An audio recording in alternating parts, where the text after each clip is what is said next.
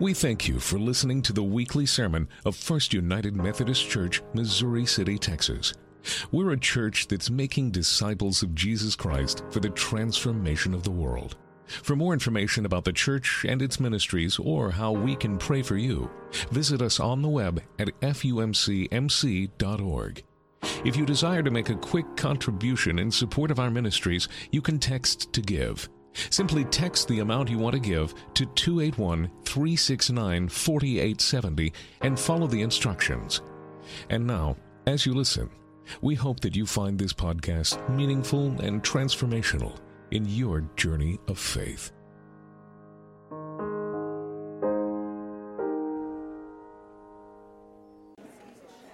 Um, we're gonna we're gonna take a little test. Oh, I bet I forgot something. I forgot to tell the ushers pass out index cards. It's a frazzled morning. So here's what you do. Yeah, if you have a bulletin, take your bulletin. If you don't have a bulletin, steal one. If you can't steal one, borrow one. If you can't borrow one, don't use a hymnal. Uh, you need to have um, something to write with, something to write on. Everyone needs to play. Everyone needs to participate uh, because, uh, yeah, you too, especially. You.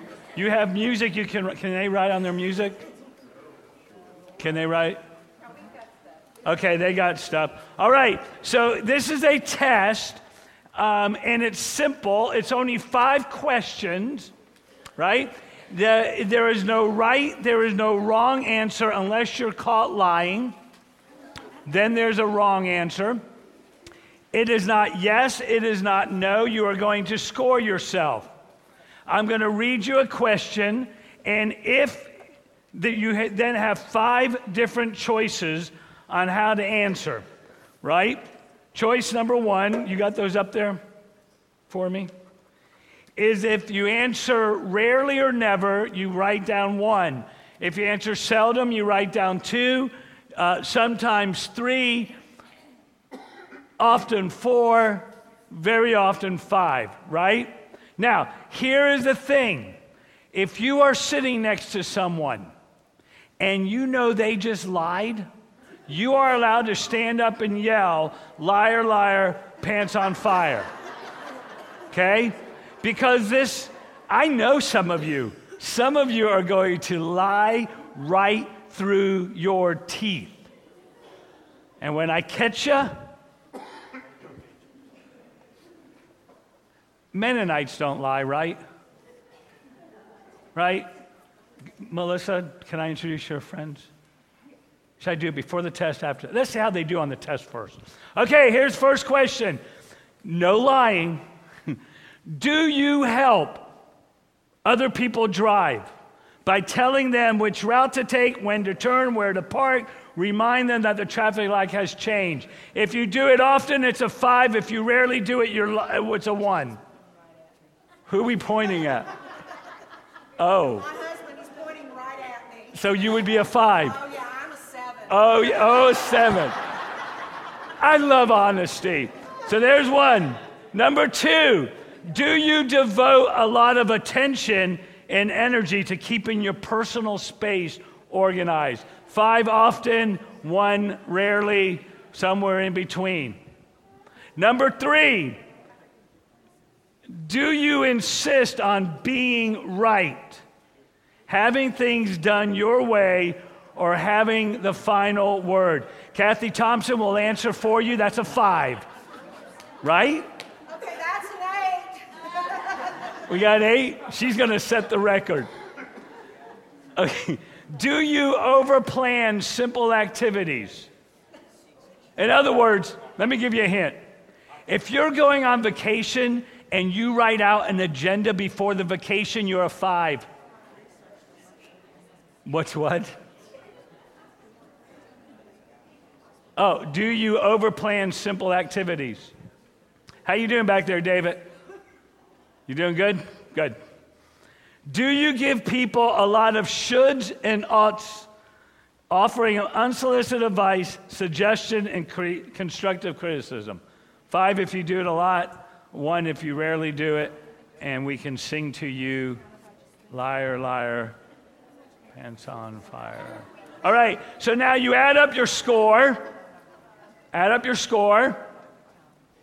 If you score between a 21 and 25, welcome to the club of control freaks.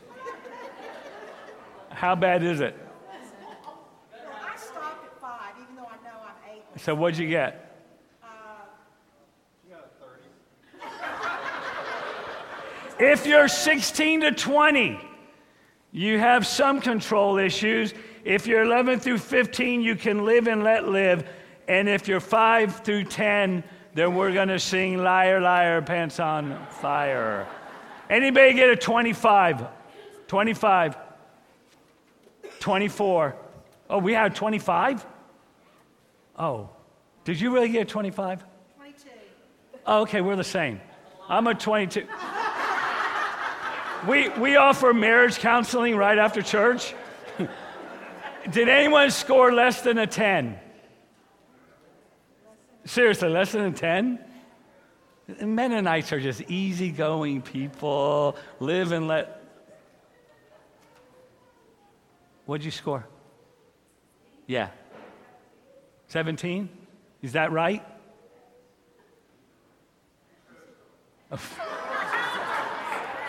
and how many years have you been married? There you go, because you know the answer. She said so. Go ahead and stand. I want you to greet one another, and while you greet one another, share your scores. Samantha, what'd you score?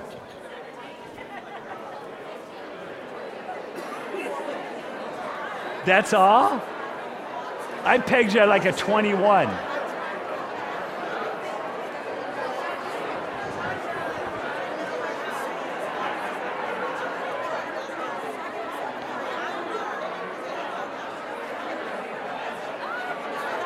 What would you have scored? Oh, you are such lying. Okay, and they're here working in Wharton. Have a seat. Have a seat. Have a seat. You're on my time now. Yo, you, you guys are just messing me up. Jer- Jerry passes away, you move to the other side of the church. Um, okay, we're going to. Um, if my team, if the team from the Mennonite Disaster Relief will please stand, we'd like to recognize you. Now, that's a stand. Um, the, these folks have been repairing, rebuilding houses in Wharton. If you want to know more about it, they're going to hang out a little after church. Melissa is going to hang out a little after church, and um, you can ask questions and find out what's going on in Wharton. It is amazing. We are so happy you're here. I will have to say, this is the first time I've had Mennonites in my church, like ever. Welcome. All right. So, if you took the test seriously, even though it's a silly test, however, I did not make the test up. It is a real test that the uh, American Psychiatric Association put out, whatever it's called. And I'm a 22. And, and the reason why I'm not higher is because I could score five on the first one, except I always drive. So I'm never telling people how to drive because I, I, such a control person, I, I drive. Now, my struggle, though, in this control thing, I mean, I don't try to control my environment a lot, and, and I don't really work hard at controlling people. My biggest struggle is the wrestling matches I get in with God over who's going to be in control and who's not. Anyone else ever have those? Does anyone ever win those? You know, I, I, I, lose all the time, but it never teaches me to just quit wrestling. And God and I are on this, this, this path of I want to be in control, God is in control. Now, I had a, I had a hard time with it in seminary, and I'm still having a hard time. And I was introduced to a, uh, a theologian. Um, uh, um, a monk by the name of Thomas Merton. And uh, if you read Merton's stories, uh, if you read The Seven Storey Mountain or his Thoughts, of Soli- Thoughts in Solitude, you, you begin to get an understanding of why I was attracted to Thomas Merton. Now, I, I just want to go on record Thomas Merton and I have nothing in common. You know, he spent a hunk of his life in silence and solitude. I can't do five minutes in silence and solitude. Right? He, he was brilliant. I'm not the brightest bulb on the tree. You know kind of how that goes.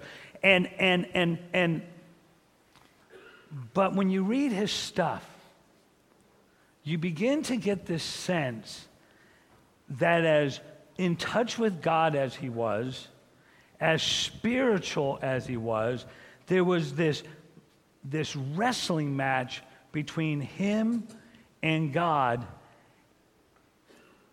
And it took him most of his life to finally give it up and abandon his life and surrender fully to God. And when he did that was about 1956 when he wrote a prayer while he was in solitude. It's simply known as the Merton Prayer. If you're, um, if you're, if you're from the Catholic background, it would be called a, a prayer of abandonment. Um, and it was Merton finally, fully surrendering to God. And, and the prayer is on your bulletin on the cover, and you'll get a copy of it in the, in email after, sometime after church today. And it goes like this My Lord God, I have no idea where I'm going. I do not see the road ahead of me. I cannot know for certain where it will end, nor do I really know myself. And the fact that I think I'm following your will does not mean that I'm actually doing so. But I believe the desire to please you does, in fact, please you. And I hope I have that desire in all that I'm doing. I hope that I will never do anything apart from that desire. And I know that if I do this, you will lead me by the right road, though I may know nothing about it. Therefore, I will trust you always, though I may seem lost. And in the shadow of death, I will not fear for you are ever with me. You will never leave me to face my perils alone. That is my prayer. And when I first read it, as the line goes, Thomas Merton had me at hello. When I read the first line, My Lord God, I have no idea where I'm going. And when I read that in seminary, it resonated with me. And when I read it and pray it now, it resonates with me. And it is my reminder that I am not in control.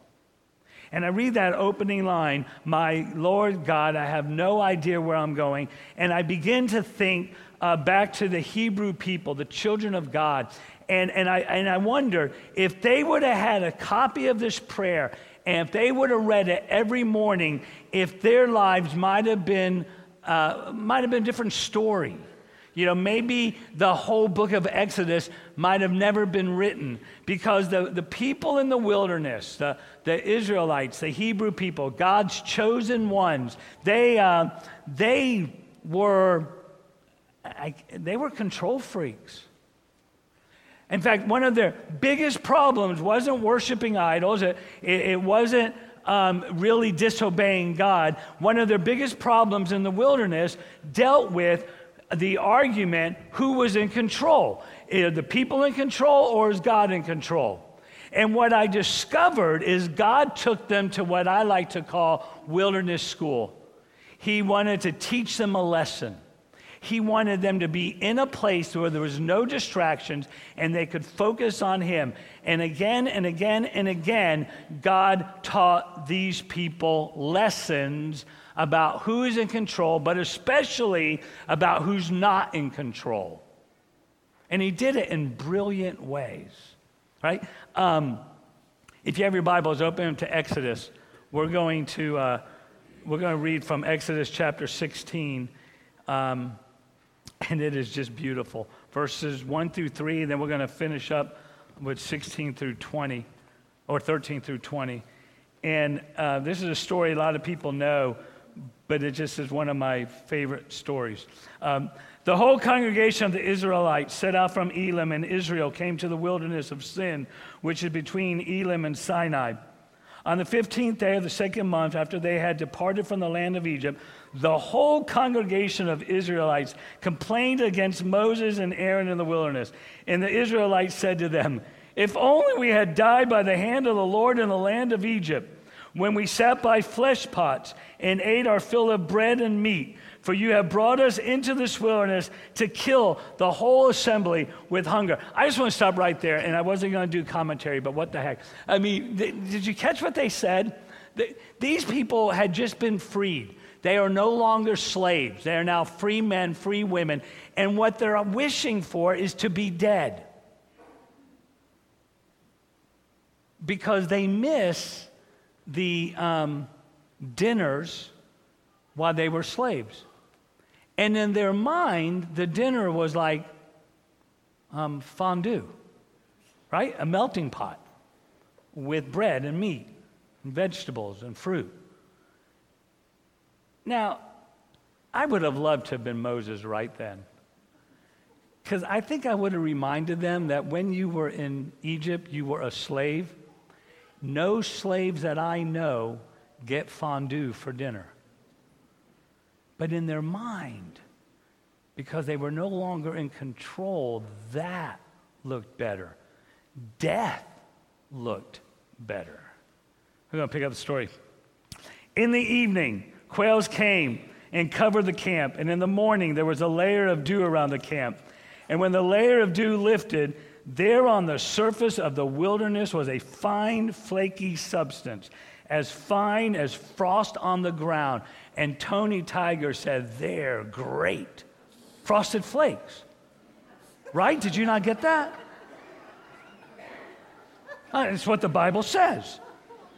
There was, did someone really just groan? There was a fine, flaky substance like frost. Frosted, I'm not making it up. And when the Israelites saw it, they said to one another, What is it? Next time someone tells you that manna means bread from heaven, you can say to them, Liar, liar, pants on fire. Because manna literally translates to, What is it? They didn't know what it was. And they were like, What is it? Manna, what is it? And then, to go on with the story, then, then God set up these rules. You collect what you need, you eat what you need, and you save none of it for the next day. And when they saved it for the next day, do you remember what happened? They woke up, it was filled with maggots, and it stunk to high heaven. And God was trying to teach them a lesson. I am in control, not you. I will give you enough food for today. I will take care of you for today. But tomorrow, you have to trust me. And if you don't, and you try to take control, there's going to be maggots and stink everywhere. God wanted to teach his people. He didn't stop there. If you have your Bibles, open it to Numbers. Um, Numbers uh, 9 verse 13. This is, the, this is how the Israelites knew when to move. On the day the tabernacle was set up, the cloud covered the tabernacle, the tent of the covenant. And from evening until morning, it was over the tabernacle, having the appearance of fire. It was always so. The cloud covered it by day, and the appearance of fire by night. And whenever the cloud lifted from the tent, then the Israelites would move, and in the place where the cloud settled down, the Israelites would camp. And the story goes on. If the cloud was over the tabernacle, they did what? They stayed. If the cloud was not over the tabernacle, they did what? They moved. It was that stay, move, stay, move. And again, they had no control over what they were doing. When God told them to move, they moved. When God told them to stay, they stayed. And they gave up control. And when they figured that out, what did they do? They grumbled, they complained. And I always wonder what would have happened if they simply would have had the prayer of Thomas Merton that says, God, I don't know where I'm going. And I think about those, those, those, those children of God wandering around the wilderness. And I, and just about the time I'm ready to kind of slam on them, I realize I'm really no different.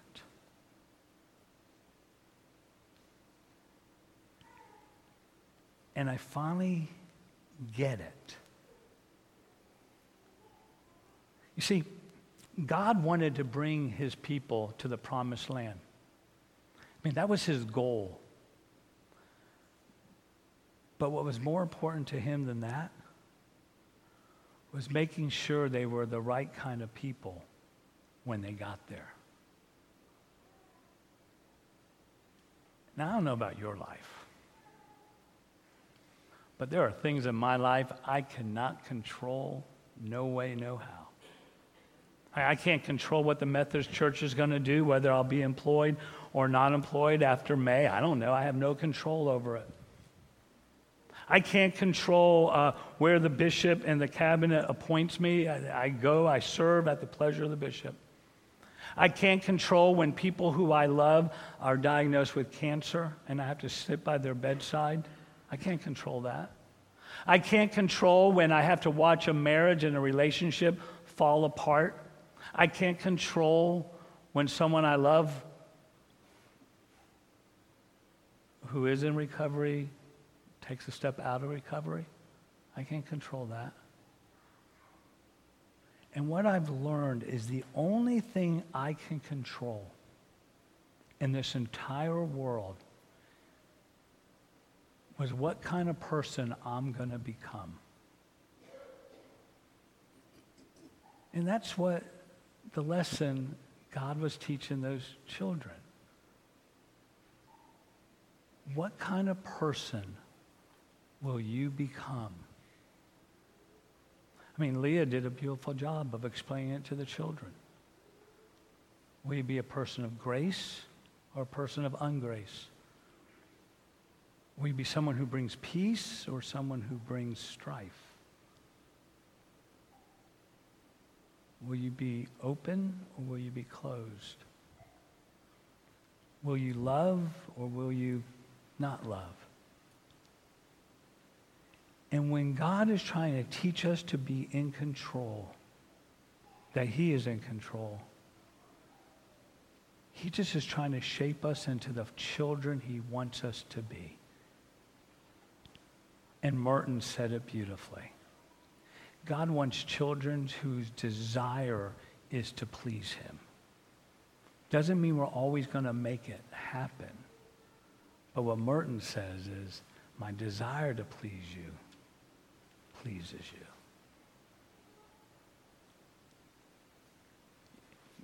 you. You know, trusting God is a risky thing. And it's a scary thing. Because you got to give up control. And I can't think of a better place to, to begin that than, than taking a step right here. In a few moments, Barbara's going to give an invitation. There's going to be a liturgy, and you're going to come forward and you're going to receive uh, some, some bread, and, and you're going to take that step. And, and as you come out of the pew, I encourage you just say to God, My Lord God, I don't know where I'm going. And then come with open hands and receive. Receive this gift of bread and of wine and make that your surrender. My Lord, my God, I don't know where I'm going. But I know that wherever I go, you will walk with me. For even when I walk through the valley of the shadow of death, you are there. My Lord, my God, I don't know where I'm going. That's how it begins.